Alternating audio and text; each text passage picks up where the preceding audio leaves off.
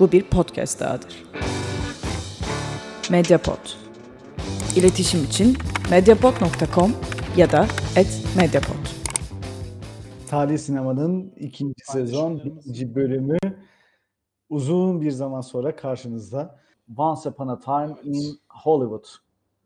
Senin seçimin Hmm, Quentin Tarantino'nun harikalarından birisi. Bence öyle. Sen, senle konuşamadık. Sen yeni seyrettin. Sen Evet evet ben daha bugün seyrettim filmi. Biz aslında bu filmi yaklaşık iki ay kadar önce hatta İlkan'la başlamıştık izlemeye. Ama sonra e, FIFA oynamak daha cazip geldi. Böyle gecenin geç vakti bıraktık FIFA'ya geçtik. E, yani filmin tabii bir tablosunu değerlendirelim de şeyi bir konuşalım mı? Neden bu filmi seçtin? Ya benim aslında iz- izleme niyetim bile yoktu şey açısından. Ben en son Django'yu izlemiştim. Hı hı. Django çok kötüydü bence. Hiç beğenmemiştim. O yüzden hani tamam Brad Pitt'li Leonardo DiCaprio'lu falan film geliyor bir heyecan yaratmıştı ama hani bir ara izlerimdi yani böyle çok yükseldiğim bir film değildi. Sonra işte e, kız arkadaşımla beraber bir film izleyecektik. O da Tarantino'yu çok sevdiği için tamam bunu izleyelim diye girdik. Hı hı. hiç beklemediğim bir şey çıktı yani. Acayip bayıldım. Bir böyle ya bir an bile temposu düşmedi benim için. Çok şaşırdım çünkü Tarantino ile ilgili şöyle Tarantino'nun sinemaya bakışını, film yapma şeklini e, sinemanın hem pure yani en saf haliyle entertainment halini koruması hem de güzel e, öyle ya da böyle incelikli işler yapabilmesi fikri çok Hı hı. hoşuma gidiyor ama bence her filmde çalışmıyordu. Bazı filmleri sıkıcı Seviyor musun oluyordu. peki genel olarak külliyatını? Ya karmaşık bir ilişkim var işte. Mesela Pulp Fiction'ı ben sevmiyorum. Daha doğrusu orta Top yani beni vurmadı o film nedense. Bir ara bir daha izleyip şans vermem lazım. Belki yani benim modum değildi. Ama Rezervuar köpeklerini kesinlikle sevmiyorum. Rezervuar Ee, Köpekleri. şey ben, ben ya bana hitap etmiyor diyeyim. Hı hı. Kill Bill'leri çok seviyorum. Ee, Inglourious Bastards'ı çok seviyorum. O da güzeldi Ee, evet. Bunlar geliyor aklıma. Ya fakat genel olarak hani hiçbir filminde çok sıkılmadım yani. Hepsinin neticede seni bir şekilde eğlendiriyor. Fakat Hı. bence bu film hepsinin üzerine çıkmış. Başka Evet. bir durumu var. Buna dönelim. Yani bu Tarantino filmleri arasında birazcık filmi konuştuktan sonra belki de konuşmalı. Ee, çünkü tüm filmler Şey- arasında şey- bence e, mesela bana göre en iyi filmi değil. Güzel bir filmi. Gerçekten çok güzel bir film. Ama mesela Seni ben hemen durduracağım. Seni Dur, hemen dur, durduracağım özür dilerim. Arada çete de bak. Çünkü interaktif Bakıyorum, olarak bakıyorum. geliyor. tabii tabii Tunca bakıyorum. bakıyorum. Django'yu sevmiş ama ben bilmiyorum. Django beni eğilemedi ya. Ya çok yine dediğim gibi tatlı sahneler var ama genel olarak film beni almadı içine. Yani Ja- Django güzeldi ya. Ya ama ben şey söyleyeyim. Benim için Django'da e, bu filmde en iyi filmi değil Tarantino'nun. E, ben birazcık daha klasik modundayım. Yani Kill Bill'le adamın resmen sinemasına ben aşık oldum. Hatta e, pardon Kill Bill demişim Pulp Fiction'la e, Kill Bill'in yeri ayrı. E, From Dusk Till Dawn da benim en sevdiğim işlerinden biriydi. Biraz e, farklı bir filmi. İzlemiş miydim bilmiyorum ama Yok Özel- izlemedim. çok özel bir iştir o da. Ya e, orada Tarantino kendisi de oynuyor zaten. E, filmin her aşaması birbirinden güzel bir öyküsü var. Yani öyküsünü yazıyor bildiğim kadarıyla. Yönetmenliğini o mu yapmıştı? Çok emin değilim ama filmde George Clooney falan da var. Bayağı güzel bir kadrosu var. Galiba sadece senaryosunu yazdı filmi. olabilir. Emin Ee, değilim ben. Ama benim için bir numarası Pulp Fiction. Ben biraz daha klasik Tarantino'cuyum. Öyle diyeyim.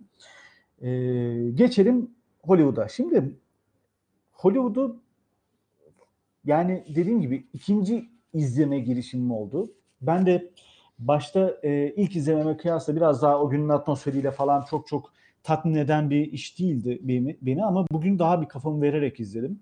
E, bazı notlar da çıkarmaya çalıştım. E, bir kere şunu söyleyeyim. Filmin birinci dakikasında e, Once Upon a Time in Hollywood Quentin Tarantino'nun sinemaya ne kadar aşık olduğunu yani bir film eminim ki bu filmi çekerken veya bütün filmlerini çekerken adam hayranlıkla yani yaptığı işin ötesinde ortaya çıkan malzemeye o kadar e, aşkla bağlı ki ya bunu her saniyesinde hissediyorsun. Bilmiyorum sen hissettin mi böyle bir şey? Hmm, soru işaretim var buna dair. Ya ben gerçekten şeyi hissediyorum. Tarantino film çekmeyi çok seviyor. Yani bak, Ha, bir- film evet evet evet okey. bayılıyor Dediğin yani bu işe. Muhteşem çekiyor. Yani şeyi böyle e, yönetmenliğini, senaryosu her şeyi bırak. Tutkusu var adamın. Yani bunu o kadar güzel hissediyorsun ki eğleniyor yani. Mesela bir film bir sahneyi yaratırken e, her türlü detayını düşünerek acayip derinlemesine şey, girmeye çalışıyor işin içine ve o hazzı yaşatıyor. Bu Kill Bill'de de çok vardı. Pulp Fiction'da da çok vardı. Ben bunu çok hissettim bu filmde. Mesela şeyi var ya meşhur videoları var. Ee, her e, filminde yapıyor onu. Bir yerinde bağırıyor herkesle beraber. Bütün set çalışanlar, oyuncular. Because we love making movies diye. Ama hissediliyor ya. Hissediliyor ya. aşık yani. Sinemaya aşık çok belli. Yani umarım daha çok filmini izleriz. Ee, hazır. Bir tane daha yapacağım bir de bırakacağım diyor ama. Ya e, Teoman gibi bırakır o da bence ya. Bırakamaz. Kan Bayılgen'in seksi bırakması gibi mi? Bırakamaz. Geçen bu arada Cem Yılmaz Okan Bayülgen'e konuk olmuş. Orada tam bununla ilgili bir espri döndü. Konuyu çok dağıtmayayım da. Tam Okan Bayülgen'in seksi bıraktığı yerde ben oradaydım diye. evet çok iyiydi o. Evet, geçelim filme. Evet anlat nasıl buldun? Aa, şimdi şey ben an ve an gitmek istiyorum. Çünkü birazcık yorumlara baktım, birazcık videoları dinledim vesaire. O zaman ben de aralara gireyim. A- aynen beraber işte hı. dönüşümlü gidelim ama hani notları çıkardım hani hangi nereler üzerinden Değil bir hazırlanalım artık biz bu işe. Bu arada ben niye bu ben niye bu kadar sarıyım bunu açıklamadık galiba ama Yani biz aslında senin şu anda yayında olmanı halkımız kutlamalı. Çünkü gerçekten eee seni yayına almamız 40 dakika sürdü. televizyonlarını yeni açanlar için söyleyelim. Anıl'ın bilgisayarı teknik problemler yarattı. Eee, yine yeni açanlar için söyleyelim. İki buçuk aylık bir gayretin ardından bugün nihayet başladık. 40 dakika gecikmeyle Windows'un gazabına uğradık. Ama eee, azimliyiz, devam edeceğiz. Başla bakalım Sarı Anıl. S- filmin de tema rengi sarı bu arada o yüzden filmle uygun. Ee, Simpsonlar gibi duruyorum hakikaten ya bu arada. Neyse. Ee, ha genelde yorumlara baktığımda özellikle Türkiye'deki yorumlar Amerika'da sevilmiş film genel olarak ama e, şey Türkiye'deki yorumlara baktığımda sahnelerle ilgili hep şunun söylendiğini duydum. Bu sahneyi niye izledik? İşte Margot Robbie'nin ayağını niye gördük vesaire vesaire diye. Ben bana şey gibi geldi. İnsanlar sanki filmin e, akışını takip edememişler ve orada neyi anlatmaya çalıştığını şey yapamamışlar gibi geldi. Başını kaçırmışlar gibi geldi yani. Orada beraber akan storyline'ı kaçırmışlar. Çünkü oradan izlemeye başladığın zaman başındaki neyi kurmaya çalıştığını gördüğün zaman bence filmin her şeyi puzzle'lar yerine oturuyor çok güzel bir şekilde. O yüzden e, işte Sharon Tate niye vardı, işte Brad Pitt, Leonardo DiCaprio ilişkisi falan hepsi filmin esasında başında bize verilen şeyler. İkinci izleyişte daha net anlıyor insan aslında. İkinci de Anlat biraz burayı, biraz aç. çok daha hızlı aktı film benim için. Film şeyle başlıyor işte bir promosyon videosuyla başlıyor. Hı hı. Ee, ve işte dublör ne yapar diye bir soru geliyor. Şeyde Leonardo da diyor ki Leonardo diyeceğim genellikle. Leonardo ve Brad Pitt diyeceğim. Karakter isimlerinden daha çok kendileri oldukları için. Evet. Leonardo da şöyle bir açıklama yapıyor. Punchline'ı şu. Benim yükümü taşıyor diyor. Dublör. Dublör yükünü taşır. Brad Pitt de onaylıyor bunu. Hı hı. Ee, sonra hemen şeyi arabaya biniyorlar. Arabada işte Brad Pitt arabayı kullanıyor. Leonardo DiCaprio yanına oturuyor. Karşımızda da şeyi görüyoruz. Ee, Leonardo DiCaprio'nun posterini görüyoruz camdan ve o sahnede aslında şeyi görselleştirmiş oluyor bizim için. Leonardo'nun orada kariyerini, ekrandaki yansımasını, posterdeki halini görüyoruz ve Leonardo'nun esasında kariyerinin ve de hayatının e, direksiyonunda Brad Pitt var. Leo, Leonardo'yu taşıyan, var olmasını sağlayan şey Brad Pitt'in işte dublörünün ta kendisi. burada bu pencereden izlememiz gerektiğini söylüyor bence bize. Hı hı. Ee, sonra Tate'le Polanski'ye kesiyor. Ee, işte Tate'le Polanski'yi gösteriyor. Leonardo ile Brad Pitt'i yan yana gösteriyor ve bize o şeyi kuruyor. ikililiği kuruyor. İşte yeni Hollywood ve eski Hollywood arasındaki farkı gösteriyor bize. İşte ışıltılı hayat ee, nasıl denir? Model yani çok güzel bir kadın, bir Barbie bebek gibi bir kadın ve onun yetenekli kocası. Öbür tarafta da old school buddies olan iki arkadaş, macho tavırlı falan bir şey ve eski ve yeni Hollywood arasındaki gerilimi bence böylece kuruyor. Sen Evet. ne düşünüyorsun giriş sahneleriyle alakalı? Şimdi sana katılıyorum giriş sahnesiyle ilgili. Ee, ben ben giriş sahnesinde öykünün kurulumunun ötesinde başka bir şeye hayranlıkla başladım. Ee, Tarantino filminin içinde e, yaklaşık 7-8 ayrı film çekiyor galiba. E, reklam filmlerinden tut işte o Nazileri yaktığı filme, e, çeşitli e, sinemada oynayan bazı gösterimlerden tut e, başka anlara çok farklı anlarda birçok filmi çekmiş. Bu hatta e, biraz şeyi aklıma getirdi.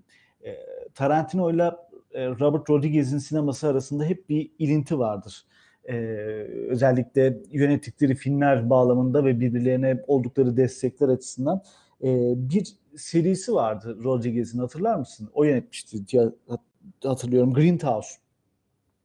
E, Greenhouse serisi. Greenhouse serisinde de e, orada da bir filmi tamamen bir dublörün hayatı üzerine kuruluydu.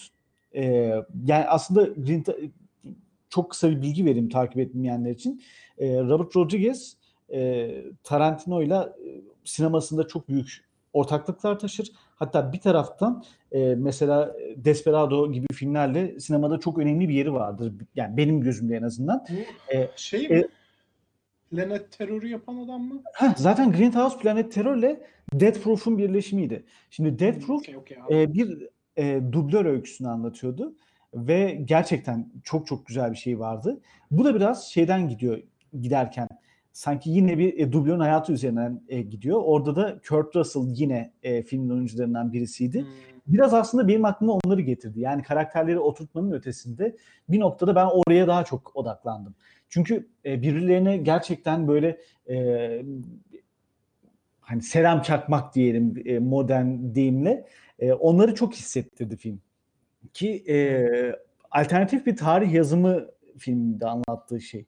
Ve bunun ilk sahneden o kurulumunu, e, o bağını belirtiyor ve Rick Dalton'ın yani Leonardo DiCaprio'nun canlandırdığı karakterin o yeni Hollywood karşısında senin dediğin e, zorlandığı yerlerde ve en sonunda onunla vedalaşması bir tarafta Brad Pitt'in karakteriyle vedalaşmasıyla noktalanıyor zaten belli yerde film.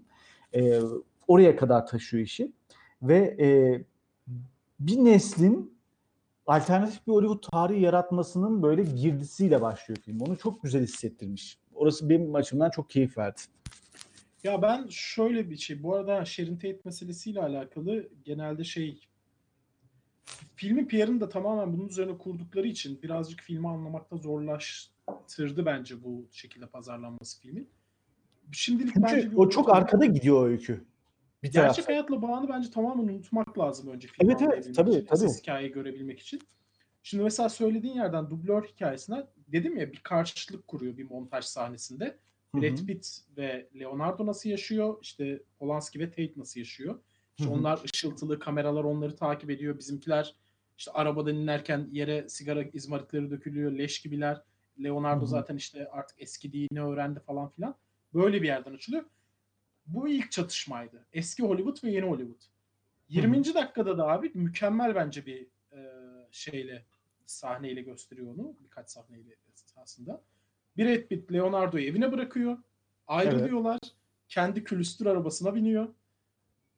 Ve o ışıltılı hayatın içerisinden çıkıyor. Kendi berbat karavanda yaşıyor zaten. Berbat evine gidiyor. Oradaki hayatının içine giriyor. Bütün o Çok ışıltılı ağır- hayatın Bak çok out of context bir şey sorayım sana. Ee, filmle ilgili yorumlarda gördüm. Senin e, böyle bir şey rahatsız ettiğini bilmiyorum. Beni etmedi. Brad Pitt'in varlığı yani e, şimdi film zaten açarken onların ikisinin birlikte olduğu bir sahneyle açılıyor dedik ya e, tanıtımın ardından. E, şimdi Brad Pitt'in varlığı senin bu öyküye inanmanı engelliyor mu? Yani e, burada şu açıdan söylüyorum. Gerçek yaşamda oyuncunun yani şöyle düşün. Leonardo DiCaprio'nun gerçekte karşılığı, dublörü Brad Pitt olamaz. Ee, yani Brad Pitt'in o karakteri oynuyor olması bir inanma sorunu yaratıyor mu? Bu konuda ben bazı eleştiriler okudum. Yani Hiç o olmadı. oyuncu olmasından dolayı ben de Brad Pitt acayip güzel oynamış ve e, yani o açıdan beni çok tatmin etti ama böyle bir şey hissettiğimi merak ettim. Yo, Brad Pitt'in tutunamamasının sebebi veriliyor zaten filmde. Hayır yok Brad Pitt olarak değil. Yani gerçek yaşamda Brad Pitt yani orada mesela Brad Pitt değil de bilin Adam Driver mesela oynasaydı. anladım ne demek istediğini de şey diyorum Brad Pitt'in karakterinin neden oraya gelemediği söyleniyor zaten. Brad Pitt Brad Pitt gerçekten maço çünkü. Hani diğerleri gibi maçoyu oynamıyor ve zaten işte Bruce Lee ona dublör olmak için fazla güzelsin diyor ya. Zaten öyle ama hani şey karakter olarak orayı kaldırabilecek biri değil. Çünkü Evet, oyuncu değil, gerçek bir maço. Evet. Gerçekten o karakter. Ama gerçek bir maç olmasına rağmen o Hollywood'un akışında çok kilit bir role sahip. Kesinlikle işte. Fakat e, şimdi eski Hollywood'u temsil ediyorlar dedik. Sonra çatışma Brad Pitt'le aslında Leonardo DiCaprio'nun arasındaki uçurumu gösteriyor bize.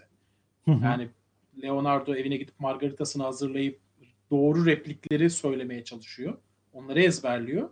Brad Pitt gerçek hayata dönüyor. Bir karavanın içerisinde. Köpeğiyle hı. yaşıyor. Evet. Zaten hatta hem sınıf çatışması far- sınıf farkını gösteriyor, statü farkını gösteriyor. Hem de e, ekrandaki karakterle gerçek karakter arasındaki çizgiyi çekiyor. İşte Leonardo DiCaprio kekeleyen, özgüvensiz vesaire bir adamken Brad Pitt hakikaten o ekranda Leonardo'nun rolünü yaptığı adam. Hakikaten maço. Tam Hı hı. erkek erkek bir adam. İşte arabayı kullanmasından evdeki hal ve hareketlerine şeyde bile gösteriyor mesela e, şeyin köpeği Leo şey, ha, köpeği Pitbull e, şeyin Roman Polanski'nin köpeği dandik bir şey yani film Tamam, köpek. Türünü bilemem de işte böyle süs köpeği. yani. Ve onların ilişkisi de mesela Brad Pitt'in köpeğiyle ilişkisi erkek gibi bir ilişki. Evet. Kankalar yani Ama bunu sarılıyorlar birbirlerine. sonradan görüyoruz. Yani film şeyi çok güzel yapıyor biliyor Yo, musun? Başta görüyoruz onu. Tabii tabii görüyoruz da e, sonunda daha da anlıyoruz onu biraz bence. Ha tabii. Yani, Yani orada zaten şunu yapıyor. Açtığı her düğme o kadar güzel kapatmış ki. Yani filmin başından itibaren bardağı alıyor şuraya koyuyor. Telefonu alıyor buraya koyuyor. Ee, en sonunda mutlaka hepsine tek tek dönüp hepsinin bağlamasını çok güzel yapmış Tarantino bence. bence de. Ama buradaki mesela hani şeyi çok güzel koyuyor. İki farklı çatışma yaratmış oluyor bize baştan. Hı hı. Yeni Hollywood, eski Hollywood, eski Hollywood'un da o karton karakterleriyle gerçek insanlar. Ve Ama bu çat- onların çatışma- sırtı üzerinden nasıl yükseldiğini Evet. gösteriyor.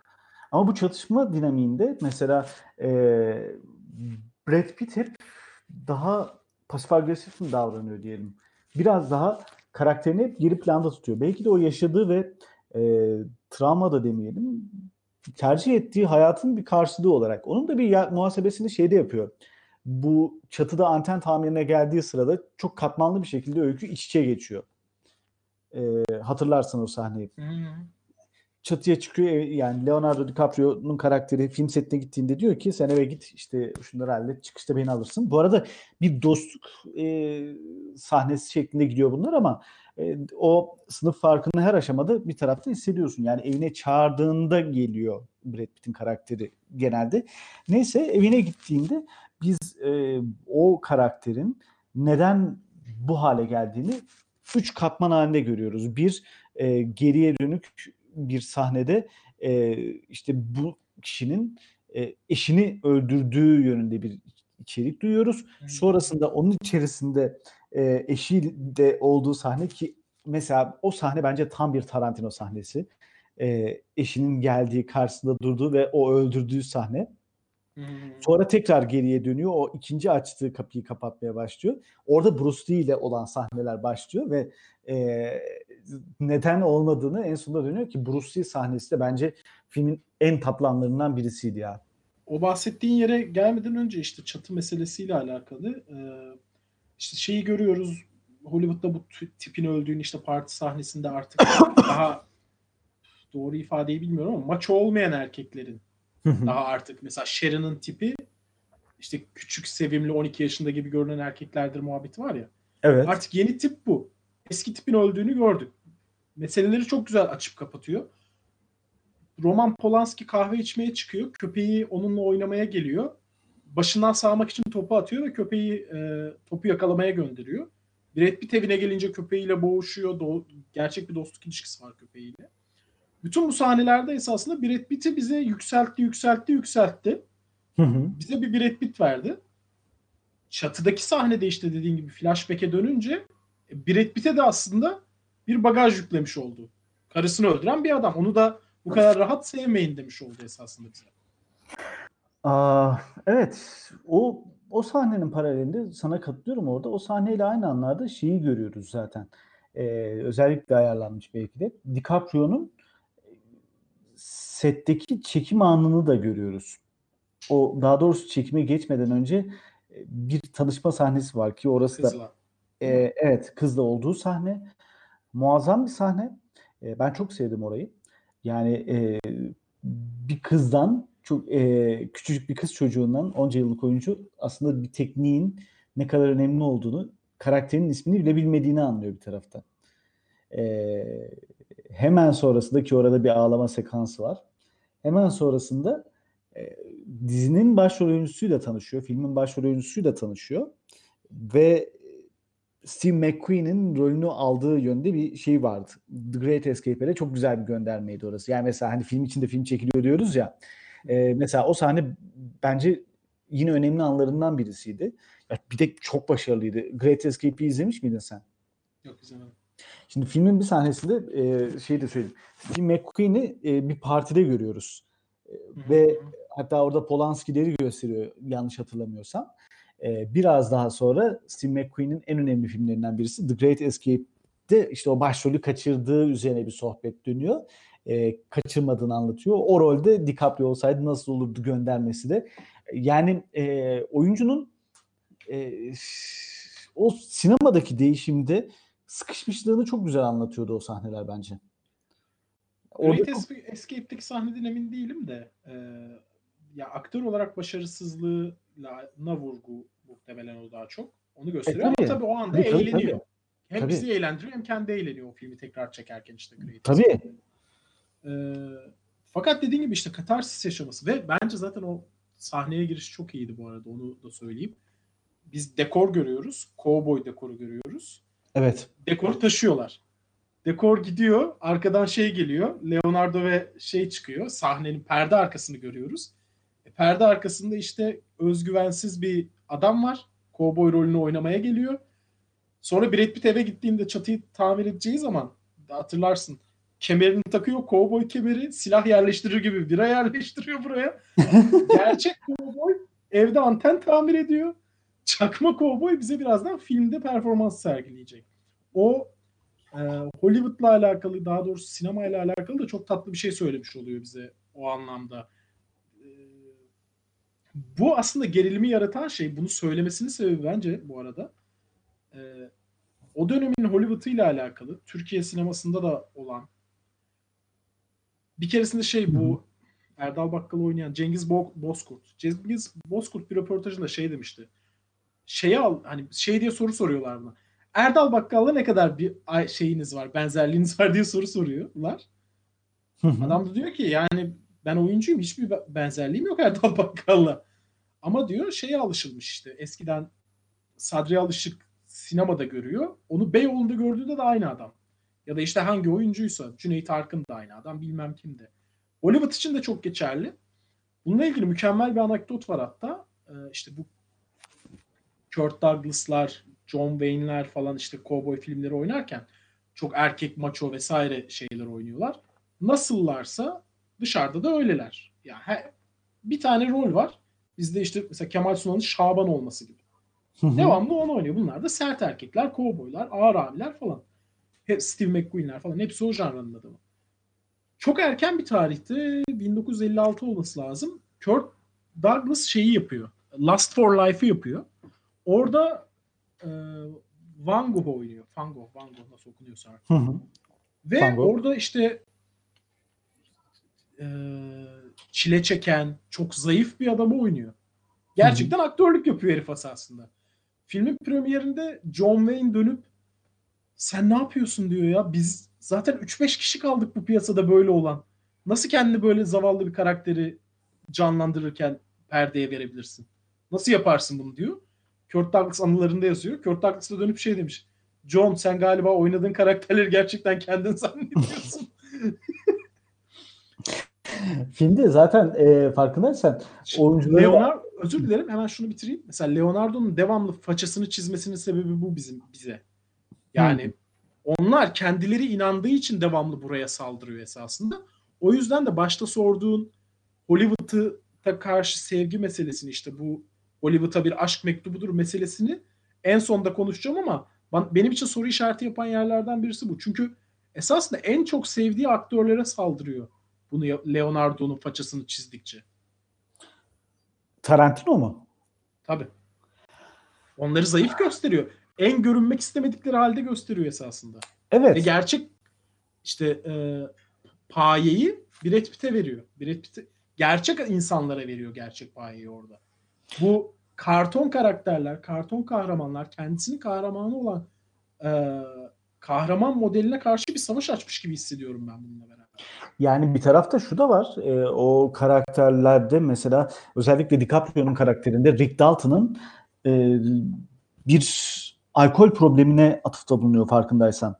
Mesela yine o oyuncu profillerine e, bu şeydir. Hollywood filmlerinde çok sık karşılaştığımız bir oyuncu yükselirken veya bir müzisyen yükselirken o içki uyuşturucu problemiyle karşılaşır ve birden düşüşe geçer falan ya. Yani onları da alıyor e, kategorilendirmesine. Yani biraz Hollywood'u yargılıyor bir tarafıyla. E, bana da öyle geliyor. Bir de şöyle bir şey. e, ben benim artık zamanım geçti diyor ya Leonardo. DiCaprio. Ve suçu şeye atıyor. E, zamanın ruhuna atıyor. Anlayamıyor da ne olduğunu. İşte mesela o kızla sahnesinde metot oyunculuğu diye bir şeyle tanışıyor. İlk defa hayatında duymamış. Anlam veremiyor. Kız karakterinden çıkmıyor ya şeyde. Aha.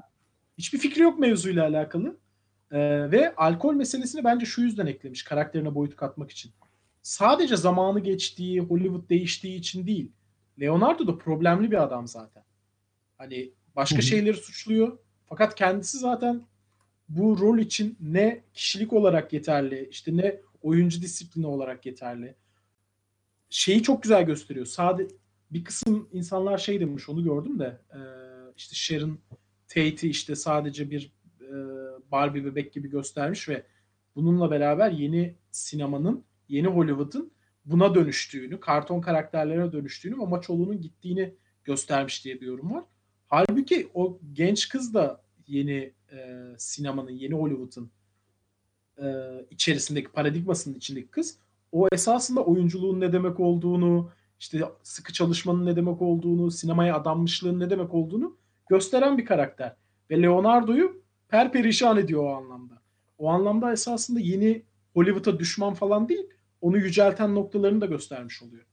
Bir de bu yargılamayı farkındaysan yani oyuncu seçimi açısından yorumlamak istemiyorum ama yani belki bir anlamı vardır. Bu yargılamayı yapmasında ilk tokatı atanlardan birisi Al Pacino. Yani O tabii hissetmesini sağlıyor başta. evet yani o e, bu yolun artık bir işe yaramadığını gösteriyor bir tarafıyla. Yani Bize de hikayeyi özetlemiş oluyor. Evet, filmin başında ve bunu e, sektörde yine yaşlı olarak adlandırabileceğin bir karakter yapıyor. Yani e, 60-70 yaşında bir karakteri canlandırıyor öyle ya da böyle o anda. E, sonrasında da onun değişiminde önünü açacak şeylerden birisini belirtiyor. Yani filmin yargıladığı şey sadece e, yaşla ilgili bir yaşlılıktan bahsetmiyor. Karakteri karakterin kafasının yaşlanması üzerine kurulu. Evet karakterini suçluyor. Yani zamanı suçlamıyor. Dönüşümü suçlamıyor. Karakteri de suçluyor bence orada. Evet. O da İşte filmi bu kadar sevmemin sebebi bu. Hiçbir şeyin tek bir nedeni yok. Hiçbir şey karton değil. Her şey böyle kompleks. O da var, o da var. Zamanı da geçiyor hakikaten ama kendisi de problemli. O kadar şey değil yani. Peki Tarantino bu yargılamayı yaparken eee, şimdi Tarantino'nun filmografisinde mesela Django seri, e, Django'yu al, Hateful Eight'i al. E, bunların hepsi o dönem Hollywood eserlerinin e, meyvelerinden beslenen yapımlar. Bu paradoksu nasıl yorumluyorsun? Yani o kadar rahatsızsa neden mesela e, bu bu filmde yargıladığı o western türünü yeniden benzer bir kökle yani Tarantino'nun aslında o filmlerde yaptığı şey o filmleri bugünün kamerasıyla çekmekti. Böyle e, türe olağanüstü şeyler katmadı bence o filmlerde. Bence kattı ama esas hani mesele şey e, türle problemi yok zaten. Türü hala Çok çok, seviyor ama Hollywood'un meyvesini yiyor. Türden değil. E, bu filmde de sürekli western'e gönderiyor ama western demek ya bu film aslında o western dönemi, o kuşak, o 1950, 60, 70 dönemi e, öncesinde çekilen o toplu külliyatta ortaya çıkan o karton karakterler üzerine biraz yargılamalar yapıyor. Ya bence yargılamayı şeyde yapıyor yani gerçek hayatla olan bağıyla alakalı bir söylemi var bu dönemin. Bunlar gerçekten öyle maço adamlar işte. Cüneyt Arkın 40 kişiyi dövüyorsa filmde sokakta da döver. Hani bütünüyle oyuncu değil yani bu bir karakter hayatını böyle yaşıyor. Ve bence oradaki bağı koparıyor. Oradaki bağa saldırıyor. Bunlar western şahane bir tür. Hala çok eğlenceli vesaire. Ama o adamlar değil. Onların altını dolduranlar dublörlere de ekstra kredi vermiş oluyor. Hı hı. Ve hatta bu sene işte şey tartışmasını tekrar açmış oldu. Ben gördüm yani birkaç tane Hollywood yazarından Oscar e, en iyi dublör Oscar'ı gelsin diye.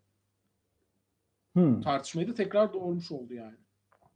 E, iyi bu, bu, bu açıdan e, bir tartışma doğurduysa ben takip edemedim o tartışmaları. E, bu tartışmayı doğurduysa zaten film amacına bir tarafta erişmiş demektir. E, filmin bir noktasına geçmek istiyorum. Yine bu sahnelerin paralelinde e, bence en e, düğme de giden yer yine o Brad Pitt'in de çözümü oturttuğu yola giden şey bu Brad Pitt'in yolda karşılaştığı otostop çeken kız. Oraya biraz daha var ya. Oraya gelmeden bir iki saniye daha var. konuşalım mı? Konuşalım. Ya hızlı hızlı geçebiliriz ama şey hani Konuşalım konuşalım atlamıyorum. bir şey önemli bence. Ee, Sharon Tate'in arabasına otostopçu kızı aldığı şey. O yeni nesille kurduğu doğrudan bağı gösteriyor. Sharon Tate'i suçlamadığını gösteriyor bence o sahne. Sharon Tate ve şeyini gerçekten çok masum tarif ediyor çağını. Hani o yüzden yeni Hollywood'a karşı bir düşmanlığı olmadığını göstermeye çalışıyor bence. Ve en çok böyle filmi sevmeyenlerin sorduğu soruydu. Hatta sevenlerin bile. Ya biz bu Sharon Tate'i niye sinemada seyrettik? Sinemaya gidip kendi filmini izledi ya. Evet. Tarantino'nun fetişi varmış. Ayak göstermek için o sahneyi çekmiş. Yine aynı geyik. Bence bir kere bak bütün filmde şöyle bir durum var. Tarantino kendi bu fetiş meselesiyle alakalı e, bunu artık karikatürize etmiş bu filmde. Dalga geçiyor bence bu kadar koyarak. Birinci mesele bu. İkinci mesele ayaklarla olan ilişkide şöyle bir şey gösteriyor. Bizi ilk defa galiba ha bir şeyi kullanıyor. Western estetiği kullanıyor. İşte ayaklara kamerayı koyuyor. Sonra yukarı doğru çıkıyor. Bu bence hakikaten o western estetiğini koymak için yapmış oraya. Ee, bir tane önemli sebebi de ayakkabılı sahnelerde yine ayaktan başladığı. Ayakkabıyla muazzam bir bağ kuruyor bütün sahnelerin başladığı yerde. İşte mesela Brad Pitt'le e, Leonardo'nun arasındaki sınıf farkını biz esasında ilk ayakkabılarında görüyoruz. Ayakkabılara yaptığı zoom'da görüyoruz. Hmm. Ee, o daha Brad Pitt kendi evine gitmeden önce. Orada bize bir gösteri sundu. E, Sharon Tate'in ayakkabılarına o high heels işte beyaz çok esteem işte yani zerafetin hem zengin hem zerafetini gösteren bir tarafı var. Onu gösteriyor mesela onun ayaklarına odaklandığı sahnede. Ve Hı hı. işte karşı taraftan yürüyen insanlarla karşılaştırabilirsin. Ben dikkat etmedim ama şu an aklıma geldi. Ona da bakmak lazımmış esasında. Ee, ayakkabılar üzerinden bence böyle bir taraf kuruyor. Üçüncüsü de e, kirli ayak ve temiz ayak meselesi. Evet Ayaklar çıplak olduğunda, e, çekti, çekti.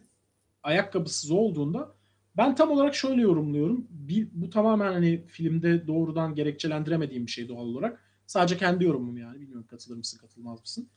Bu İngilizce'deki down to earth deyimi var ya. Evet. Dünyadan olmak, gerçek olmak, karton olmamakla alakalı bir şey.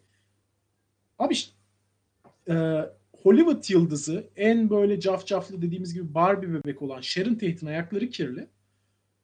E, hippie olan işte pislikle işte kirli olmakla en çok e, yan yana koyacağımız kızların ayakları tertemiz.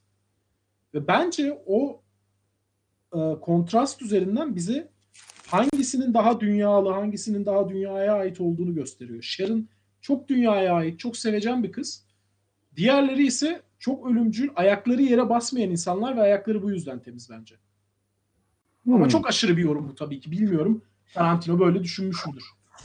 Böyle düşünmüş olur mu bilmiyorum ama e, Tarantino'nun bütün filmlerinde zaten bu ayak konusu zaten bilindik bir mevzu. Yani e, böyle bir göndermesi olsa diğer filmlerde de bunu yapar. Ama e, yani diğer filmlerinde böyle bir temsili bir ayrıma gitmedi hiçbir zaman. Bilmiyorum. Hiç o gözle seyretmedim. Bu film de Ee, dikkatimi çekti. Bir de şey benim- birikmiş bir şey. Ney? Ee, Tarantino'nun da ayak fetişi var ve ayak gösterir sinemada meselesi. Birikmiş bir şey ve ona karşı bir yansıtma yapmış olabilir bu sefer bu filmde. Ee, sanmıyorum. Ben e, yine biraz orada kendisinin e, ayak e, ayak konusunda çok estetik açıdan değer verdiğinden dolayı böyle e, bir tercih yaptığını düşünüyorum. Ama e, açıklanmaya muhtaç nokta belki senin dediğin gibi bir yaklaşımla bakılmalı. O e, kirli ayak temiz ayak farkını film boyu görüyorsun. Bu diğer filmlerinde dikkat çeken bir şey değil. Çünkü Tarantino yazdığında e, arama önerilerinde Google'da muhtemelen ikinci veya üçüncü öneri olarak ayak fetişizmi çıkacaktır. Ama bundan önceki filmlerde kirli ayak, temiz ayak üzerinden bir anlatıma gittiğini hatırlamıyorum. E, gitse dikkatimi çekerdi ama onu da söyleyeyim. Yani bilmiyorum. Bu zaten bir yerden okuduğum bir şey değil. Benim kendi uydurduğum bir şey. O yüzden aşırıyorum diyorum. Yönetmene atfedilemez. Sadece Hı hı. aklıma geldi. Bu yorumum doğru değilse bile bence o aradaki fark dikkate değer ve yorumlanmaya muhtaç bir fark. Yani Onu mesela şey söyleyeyim. Şu anda sen konuşurken bu tartışmanın bir parçası olarak e, geçmiş filmlerinden e, bakıyorum. Mesela Kill Bill'de e, gayet temiz ayak sahnesini görüyorum. Yine Pulp Fiction'da özellikle bakıyorum bakıyorum. Yani Pulp Fiction'da da temiz ayak var. Yani bu ayrımı yapmamış diğer filmlerinde. Belki belki şeydir. Ama bak Pulp Fiction'da mesela bir kir olayı var. Tali sinemada ayakları konuşuyoruz. Olabilir bilmiyorum. Hani onu da araya koymuş olalım. Bu arada Furkan'a hoş geldin diyeyim de. Tam yani canlı yayıncılığın gereği olarak diğer arada paylaşanları da gördüm. Durup cevap veremedim de hepsi hoş gelmişler. Bir yorumları varsa dinlemek isteriz. Onu da evet evet filmle ilgili ve Tarantino'nun diğer filmleriyle ilgili e, Ee, o yorumları mutlaka gönderirlerse biz de biraz daha geniş işletiriz sohbetimizi. Ee, şeyi hemen burayı bitireyim. Sharon Tate'i neden sinemada görüyoruz? Bu sahneyi anlamadık. Ayaklarını göstermek istiyormuş. O cevap olarak şunu söyleyebilirim. Sinemada kendi yaptığı işin e, karşılığını görmüş oluyor. Ve biz seyircinin hangi tarafta olduğunu görüyoruz. İşte Rick Dalton'ın, Leonardo DiCaprio'nun karakterinin bitip Sharon Tate'in zamanının geldiğini biz buradan, o tarz filmlerin zamanının geldiğini buradan anlıyoruz. Çünkü seyirci olumlu tepki veriyor. Ve Evet. onun keyfini yaşıyor orada. Bence o sahne o yüzden oradaydı. Ee, Ya bu arada ben şunu Onu- söyleyeyim Anıl. Ha Ee, özür dilerim. Özür dilerim hemen şeyle iç içe koyduğu için de kurguda e, Leonardo'nun katarsisi işte kötü hı. bir oyuncu olduğunu anlıyor kızla olan sahnesi oyunculukla alakalı dibe vurduğu bir yer. Sharon Tate oyunculuğunun ve ününün keyfini sürüyor. Leonardo'nun dibe vurduğu sahnede e, geri döndüğümüzde Leonardo hemen geri döndüğümüzde değil oradaki sekansın devamında işte oyunculuğunu geliştirip iyi bir oyun sergilediği yere gidiyoruz. Orayla Evet. kontrastı açısından hani kurgu mantığı açısından çok doğru bir yerde duruyor. O sahneye daha da anlam katıyor bence. Ee, ben şunu da söyleyeyim. Bu ya- yapılan eleştiri var ya yani mesela niye Sharon Tate sahnesini izledik? Orada benim katılmadığım nokta şu. Tarantino'nun filmlerini izleyen insanlar için bu sahnenin e, yadırganacak olması bana çok anlamsız geliyor. Tarantino'nun e, bütün filmlerinde benzer sahneler mevcut. Yani Tarantino ilk defa yapmıyor bunu. İki filmini bir izlemiş amaca birisi. hizmet ettiğini, daha önce bir amaca hizmet ettiğini, şu an iz, etmediğini söyleyenler var. Ben katılmıyorum tabii. Ee, ama sen anlamadıysan yani senden kastım izleyen orada anlamadıysa yönetmenin suçlamanın anlamı yok. Yani Tarantino filmleri ben şöyle düşünüyorum. Hiçbir sahne e, olması gerekenden bir gram fazla ağır olmuyor. Yani Ritim olarak mı? ritim olarak yani şöyle bir şey var. Bu sahneyi de koymasa yani bu sahneye ne gerek varmış diyeceğin sahne bence Tarantino filmlerinde yok. Tarantino filmleri e, bir sanat gibi yani sanat filmi değil. Ama bir sanat eseri yaratmaya çalışıyor yaptığı işte. Yani e, he- o kavgalardaki estetiklerden, estetik kaygılardan tut e, filmdeki bağırtılara, ilerleyen sahnelerde biraz konuşacağımız o e, ölüm sahnelerine kadar her şey estetik olarak planlanmış ve e, özel bir sanat eseri çıkartılmış ortaya. Zanaat açısından zaten inanılmaz yani. Her şey mükemmel. Orada hani konuşulacak bir şey bile yok yani. Sadece hayranlıkla izliyoruz. Filmi beğenmeyen bile şöyle 69'un Los Angeles'ını bir gördük gö- şeyle dünya gözüyle diye izlemiştir yani. Her şey ayrıntılar mükemmel. Çok güzel anlatmış. Çok güzel anlatmış onu. Yani e, o konuda gerçekten diyecek bir şey yok. Ben ama hani aynı mevzuya dönüyorum. Şey, e, şeyin kaçtığını düşünüyorum. Ya izleyenlerin şeyi kaçırdığını hissediyorum yorumlardan. Kurguyu dikkat kesilerek iz- izlememişler gibi geliyor. Hangi sahneden sonra neyin geldiği, birbirlerinin hayatlarındaki paralellik, aynı anlara nelerin denk geldiği. Bence onu şey yapmamışlar izleyenler. O anlamda Ee, müthiş bir senaryo var. Çok doğru yerden ilerliyor. Hikayeler birbiriyle çok iyi iç içe geçiyor o anlamda. Ama e, burada da şunu söyleyeceğim. Tarantino'nun rutin film çizgisinin dışında bir film. Yani e, anlatım olarak değil, öykü ta- e, öykü derinliği olarak değil ama genelde filmlerinde hep şeyi sayarlar ya Tarantino filminde kaç kişi öldü. Beklenti sanırım biraz daha katliamların daha yoğun olduğu, e, o şiddetin daha ağır olduğu filmleri sanırım bekliyor izleyen. Yani Tarantino'da filmine otururken e, yani bu Tarantino'nun diğer yönlerinin zirveye çıktığı bir film. Ama izleyen şeyi bekliyor olabilir orada. Yani e, daha hareketli, daha aksiyon dolu bir şey bekliyor olabilir. O yüzden mesela bir Hollywood'da neden bir dublör, bir aktör üzerinden Hollywood'da çağ değişimini alıyor? Bu sorunun yanıtını ver- vermiyor olabilir. Ya beklentileri karşılamamış olabilir. Bence de yani dediğim gibi en başta pazarlamasıyla alakalı da problem vardı zaten. Hani Sharon Tate cinayet üzerinden pazarladılar. Halbuki bir aktörün temelde bir aktörün düşüşü, e, işte özgüvensizliği vesaire bunun üzerine kurulu bence film. Ve o bataklıktan çıkışı yani katarsisini yaşayıp. Ee, fakat tabii başka bir yerden promosyon yaptılar. O da beklentileri değiştirmiştir. Tarantino da değiştirmiştir. Tarantino'nun varlığı. Fakat film olarak inanılmaz iyi bir film bence. Hani bütün bunların dışında. Ee, şey geriden bir sahne unuttum. Ona şey Bruce Lee sahnesini biraz yedik yuttuk. Çok güzel Onunla ilgili sahneydi ya. mükemmel keyifli bir sahneydi bence. Çok eğlenceliydi. Bir de özel olarak şu var işte o Brad Pitt ve şey arasında sınır çiziyor dedik ya Leonardo DiCaprio arasında. Onların gerçeklikleri Hı hı. açısından.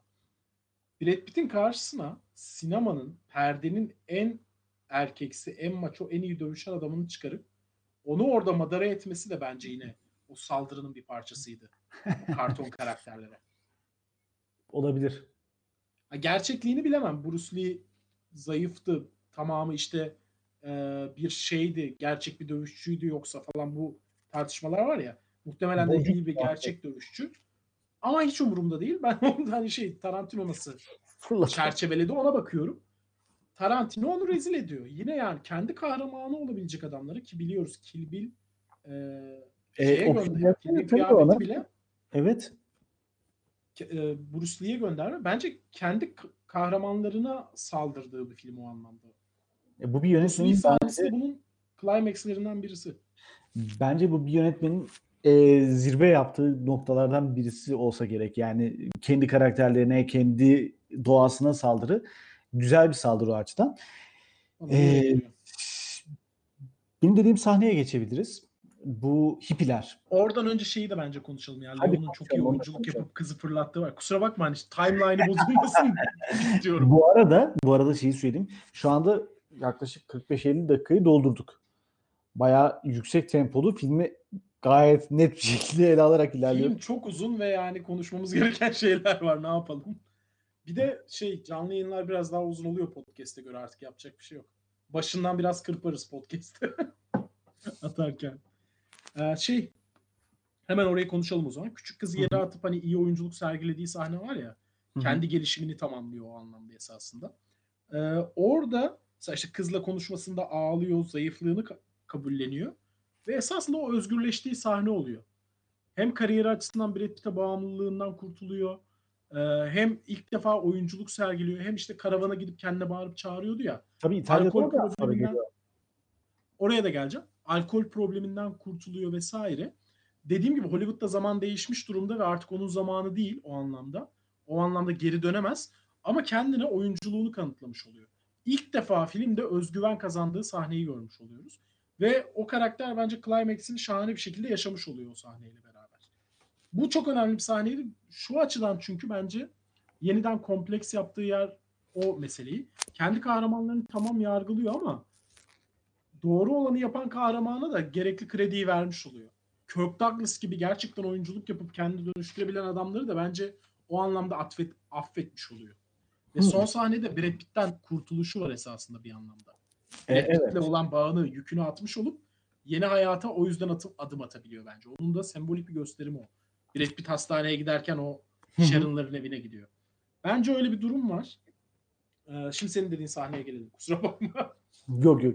Ee, benim dediğim sahne e, filmin başından sonuna kadar belki de şekillendiren an. Ee, aslında belki de toparlama kısmı olarak konuşulması gereken bir sahne. Çünkü filmin başından itibaren biz Brad Pitt'in karakterine e, bir kızın otostop çektiğini görüyoruz. 2-3 otostop sonra e, Brad Pitt yalnızken kızı arabaya alıyor. Ve sonrasında bir yaş üzerinden cinsellik konusu geçiyor. Ve orada e, bir kasabaya gidiyorlar. Eskiden filmlerin çekildiği bir yer. Hmm, Ve bu film için çok önemli bir mekan. Çünkü yine bir kuşak önce de e, belki de o diyorsun ya Hollywood'da bir dönemin kapanıp yenisinin açılacağı şeyde bir önceki kuşağın belki de alanı orası ve e, sinema tarihini değiştiren bir yani olayın parçası olarak o lokasyonu belirliyor. Nedir bu? O hippilerin yaşadığı ve bunların e, e, Manson tayfasından olduğu sonradan öğreniyoruz zaten Manson tayfasıyla tam bağlantısını. Yani belli ediyor bunu film her anda da. E, bunların Polanski cinayeti öyküsüne giden sürecini e, ele alan bir mekan. Orası filmin bence Greenhouse'daki o dublör kısmı var ya orayı izlediğinde çok daha net oturacak. E, neden diyeceksin? Orada da e, yine böyle birçok hippi kızın başrol dublör karakterle dövüşü üzerine bir sahne vardı. Bak o filmi çok önce izledim. İlk çıktığı zaman izledim. Şimdi belki izlediğimde ikisi çok üst üste oturacak. Ee, senin de onu izlemeni tavsiye ediyorum bundan sonra. Ee, çünkü birbirine çok net gönderme yaptıkları bir sahne. Rodriguez'in o öyküdeki sahnesini alıyor ve e, bu cinayetlere giden öykünün merkezine yerleştiriyor. Bu açıdan hem kendi film külliyatıyla e, Tarantino ki o serinin de yapımcılarından Grindhouse'un hem de sinema tarihinde o karton karakterleri bitirdiği yerin şeyinde açılışını alternatif bir tarih yaratarak götürüyor.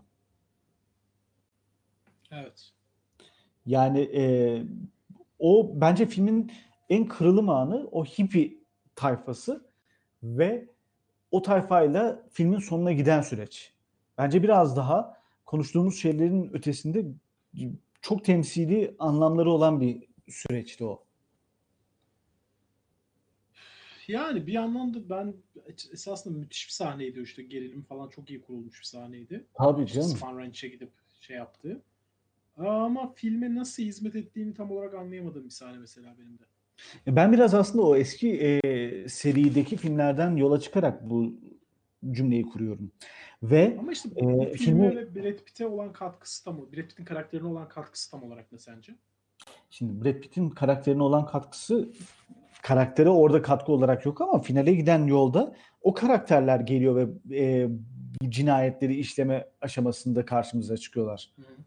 Yani e, orada onlarla ilk hesaplaşması, ilk karşılaşması ve e, o DiCaprio için dönemi kapatan yol e, orada Brad Pitt'in kendi geçmişindeki bir karakterlere karşılaşması üzerinden bir kurulum gel- e, geliştiriyor. Yani orada bir set yapıyor film. Ben öyle olduğunu düşünüyorum. Bilmiyorum ben hala anlamadım yani. Tamam çok güzel bir sahne vesaire işte onları karşılaşmadan önce bir daha karşılaşmış oluyor. Bir öncesinde karşılaşmış oluyorlar. Orada Tam biraz aslında olarak- film şeyle dalga geçiyor. Yani bu cinayetleri işleyen tayfayla ya e, bu sinema tarihinde çok önemli kırılım olaylarından birisi. Alternatif bir tarihle bitiriyor film zaten. Tamam. Şimdi bu bitirdiği tarihe giden yolda e, o hep senin başında koyduğun yargılama anı var ya karton karakterler ve gerçek karakterler. Gerçek bir karakterin öyküsü onlarla e, gidip orada Polanski cinayet serisini işleyen o 8,5 ay, e, aylık hamile cinayeti olayını işleyen tayfayı önden dövüyor adam. Sonra tekrar karşısına çıktığında bir kez daha dövüyor. Ya biraz orada e, tam Tarantino hamlesi ya. Ben öyle olduğunu düşünüyorum. Ya işte şey düşün mesela o sahnenin tamamen kesildiğini düşün filmden. Filmden filmin esas anlatmaya çalıştığı şeylerden tam olarak ne eksilir? Ama bak orada e, şimdi Sharon Tate sahnesinde de aynı şeyi söyleyebilirsin o durumda. Yani Hangisi? e, sinemada kendini izlediği sahne. Birçok insanın anlamadığı sahne var ya. Onu açıklıyorum ama işte. sen hani. açıklıyorsun. E, ben de şeyi söylüyorum. Bu e, dik- yani bu sona giden yolda bir düğme açışıydı bence filmin. Hangi Ya düğüm? o şunun e, açılımıydı bence. Brad Pitt e, Brad Pitt'in karakterinin e, ilerleyen sahnelerde e, DiCaprio'nun hayatından çıkmasına neden olacak yani çıkmasını sonlandıracak olayların başlangıcıydı o. Ama Brad Pitt Onunla getirmiyor ki onları oraya. Brad Pitt getirmiyor. Ama Brad. Pitt, Brad Pitt gidip orada onlarla ilk kavgasını veriyor. O kavgayı ben aslında e, atsan ne olurdu? Evet filmin akışında çok ciddi bir değişiklik get- getirmeyebilirdi. Ama e, o cinayeti işleyen tayfayı önden dövmesi yine orada Tarantino'nun bence yargılama sahnelerinden birisiydi belki de. Yani bilmiyorum bu ya filmde her şey puzzle gibi o kadar iyi oturuyor ki Hı hı. Bunun oturmaması bana garip geldi. Ben anlamlandıramadım diye düşünüyorum. Muhakkak yani söylediklerimizden daha fazla bir artı anlamı vardır diye düşünüyorum. Mutlaka. Bulamadım ben ama. Yani bulan biri olursa da ve söylerse çok sevinirim yani. Yani Çok güzel sahne. Birkaç şey gösteriyor tabii ki bize. İşte e, hatta gerçek hayatla bağı varmış o. Mesela orada ağzını burnunu kırdığı bir tane sarışın tipi var ya. O herif gerçek hayatta bir dublörü öldürüp oranın bahçesine gömmüş o yaşadıkları yeri. Ya bak işte mesela bu söylediğim bile bir sebep olabilir. O adamı Ya- dövüyor yani. Ana hikayeye bir katkısı olmadığı için. Ama e, zaten film e, o puzzle ağında bizim daha tespit edemediğimiz birçok hesaplaşmayı yapıyor. Bilmiyorum. Ben sadece e, diğer bahsettiğim ana hikayeyle işte şeyle akışla tam olarak bağını kuramadım. Tabii ki birkaç şey göstermiş oluyor bize ama o bütün sahneyi gerekçelendirecek kadar bir sebep bulamadım yani. Hmm. Bunu. Bunun dışında dikkatini çeken neler vardı filmde? Ya ben çok sevdim. Her şey çok katmanlı. Bence hiç kimseyle alakalı yargıda bulunmuyor. Hepsine eleştiriler getiriyor. Hepsine olumlu özellikler yüklüyor aynı zamanda. Mesela bu kadar bu karaktere vurması mesela Brad şey özür dilerim Leonardo DiCaprio'nun karakterine vurması, onun zayıflıklarını göstermesine rağmen onunla sonda barışını çok güzel yapıyor. Leonardo gerçek aktörlüğe ulaşıyor. Daha sonra işte Brad Pitt yükünden kurtulup onu taşıyan o, o paradigmada tutan adamdan kurtulup Sharon'ların evinde Hı hı. bir e, şeye gidiyor. Ha bu arada o son sahnede de bütün o film kariyerinin özeti oluyor. Brad Pitt bütün kirli işi yapıyor. Herkesle dövüşüyor.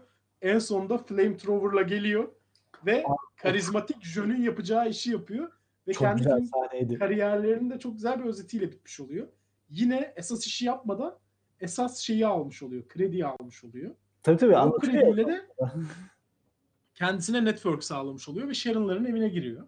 Evet. Ee, o yüzden de şey Leonardo DiCaprio işte o karaktere vurmuş ama bir yandan bağrına basmış. Sharon Tate'e zaten hiç başta böyle şey gibi e, Barbie bebe- bebek gibi gösteriyormuş da gösteriyormuş gibi oluyor ama sonra onu da bence bağrına basıyor. Çok tatlı işte down to earth bir kız, earth bir kız olduğunu gösteriyor. Onun gerçeklikle bağlantısını gösteriyor ve ona hiçbir olumsuzluk yüklemiyor.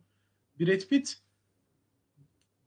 bence orada şunu diyor. Yani ben gerçekten maço karakterleri seviyorsam, bu kahramanları seviyorsam bunlar o beyaz perdedeki kahramanlar değil, gerçek kahramanlar. Ve gerçek kahraman Brad Pitt gibi olanlar. Fakat onları da tam olarak sevemeyiz. Onlar da karılarını öldüren adamlar bir yandan. Çünkü şöyle bir şeyde büyüyen bir adamdan bahsediyoruz bir yandan. Los Angeles'ta büyümüş, sinema sektörünün yakınında büyümüş Hı hı. e, büyük film artistlerinin yaşadığı sokaklarda yaşamış. Fakat işte ailesiyle beraber orada yaşamış. O krediyi almamış bir ailesi var. Atıyorum. Yine aşırı bir yorum biliyorum ama örnek olarak veriyorum belki de. Belki de Brad Pitt babasını yani gerçek kahramanı işte e, Leonardo DiCaprio ise onun sinematik kahramanlarını temsil ediyordu ve o bir tercih yaptı ve gerçek kahramanlara kredi vermeyi tercih etti bu filmiyle bence. Babası olmayabilir, diğer işte çevresinde gördüğü başka insanlar, Hollywood'un yükünü sırtlayan gerçek insanlar olabilir. Bence Brad Pitt onları temsil ediyor. Babasıdır diye düşünmüyorum zaten. Sadece örnek verdim. Ama Hollywood'un yükünü çeken, Hollywood'un aşağı tabakası bu anlamda Hı hı. sınıf filmi bence bir anlamda da. Ve o sınıfı da maçoluğuyla kucaklayabiliyor. Bence bu çok önemli. Şöyle bir örnek vereyim. Genç Karl Marx filmini izledin mi? Yok izlemedim. Abi o kadar kötü bir film ki şu açıdan. Marx'ı günümüzde sevdirmeye çalıştığı için günümüzün değerleriyle geçmişi anlatıyor bize. Ve bu, şöyle sonuçlanıyor. Ee, filmin sonunda Marx, Engels ve eşleri aynı masada oturup Komünist Manifesto'yu yazıyorlar. Bunu niye yapıyor? Çünkü kadınlarla erkeklere eşit değer verilen bir çağda yaşıyoruz. Fakat yani alakası olmayan bir şeyi gerçekliğe empoze ediyorsun ve bugünkü seyirciye hoş gözüksün diye. Tarantino bunu yapmıyor. O insanı gerçek insanın maçoluğuyla o dönem maç oldukları için maçoluğuyla kucaklamayı biliyor ama onlara itecek kadar da alan bırakıyor bize. Onları gerekçelendirmiyor tam olarak. Ama gerçek kahramanlar aşağıda yaşayanlardır diyor. Al sana parazit gibi bir şey. Sınıf filmi yani. Öyle bir sınıfsal karakteri var daha doğrusu filmin. Sınıf filmi değil sadece ama Ve dediğim gibi aşağıdakilere e, şey veriyor. Onların hak onlara hak ettiği değeri veriyor ve yukarıdakilere çizik atıyor. Sinemayı bu kadar seven bir adam yapıyor. O yüzden de senin başta dediğin ve filmin tanıtım süreci boyunca söyledikleri bu Hollywood'a bir aşk mektubuydu meselesinde. Ya mektubu görüyorum ama aşk nerede tam olarak anlamış değilim öyle söyleyeyim. e, ve son noktada şey yapıyor. Yani bu yargılamanın sonucu olarak yakarsa dünyayı garibanlar yakar misali.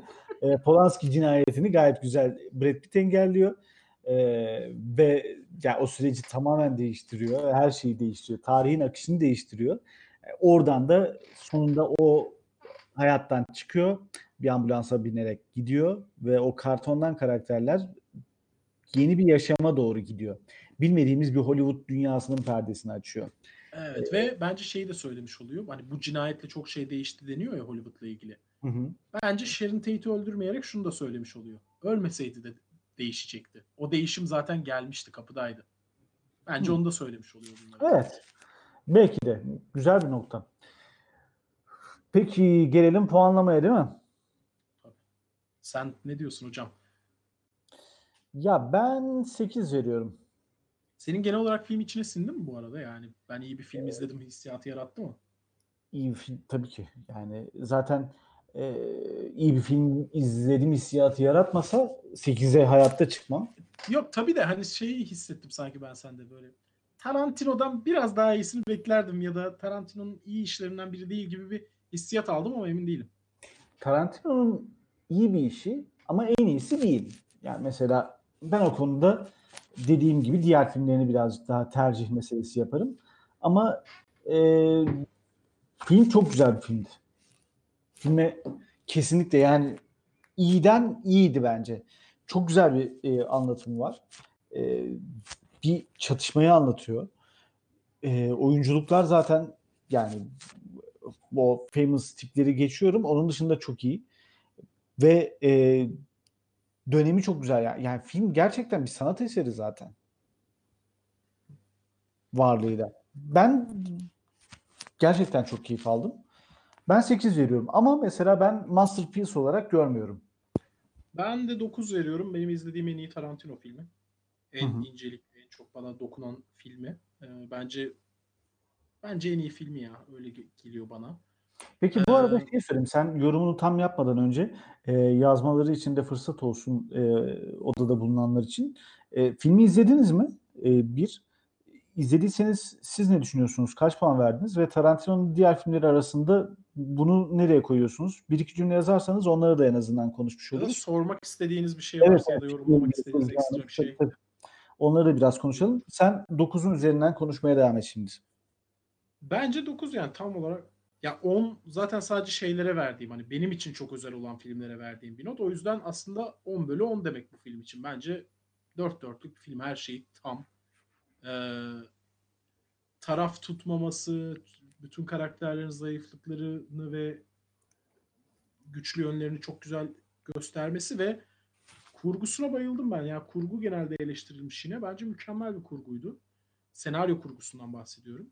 Hı hı. Ee, ama kötü de kurgulanmış bir film değildi öbür açıdan da. Gayet de iyi kurgulanmıştı bence. Zaten Tarantino gibi bir yönetmenin artık kötü film Kurgusuna çok laf ediyorlar. Son üç filmde farklı bir kurgucuyla çalışmış ve o kurgucuyu beğenmiyor pek çok insan.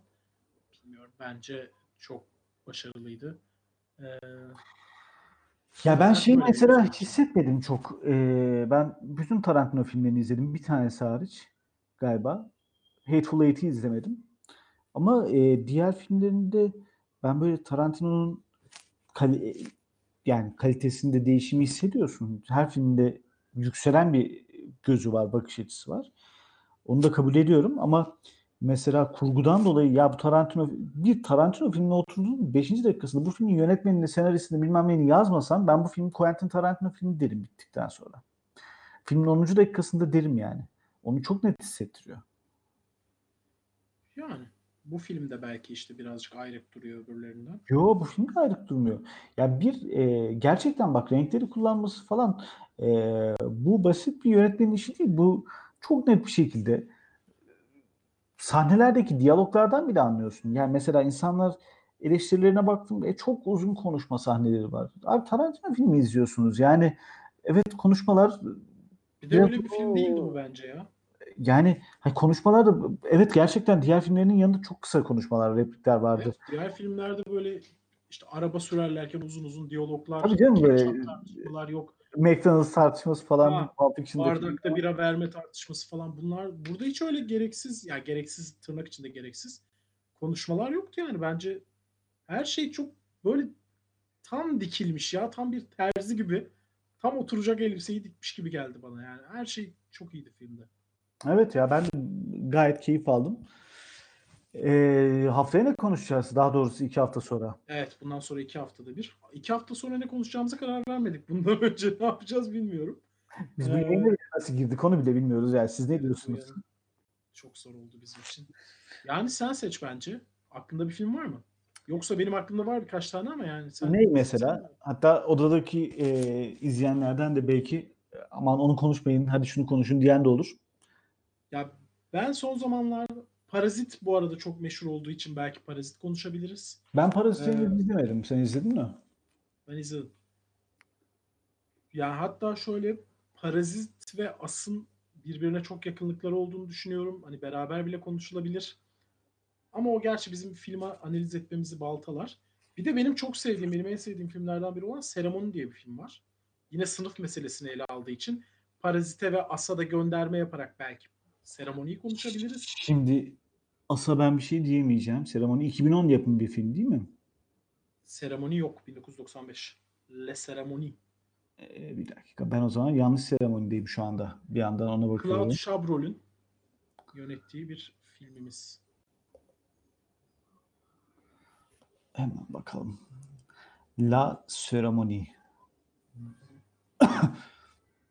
95. Evet. Kadro güzel. Müthiş bir film. Benim en sevdiğim film. 10 bölü 10 film yani öyle söyleyeyim. O kadar diyorsun. Tamam. Biz şimdi bu dönem gömmeyelim mi? Onu mu diyorsun?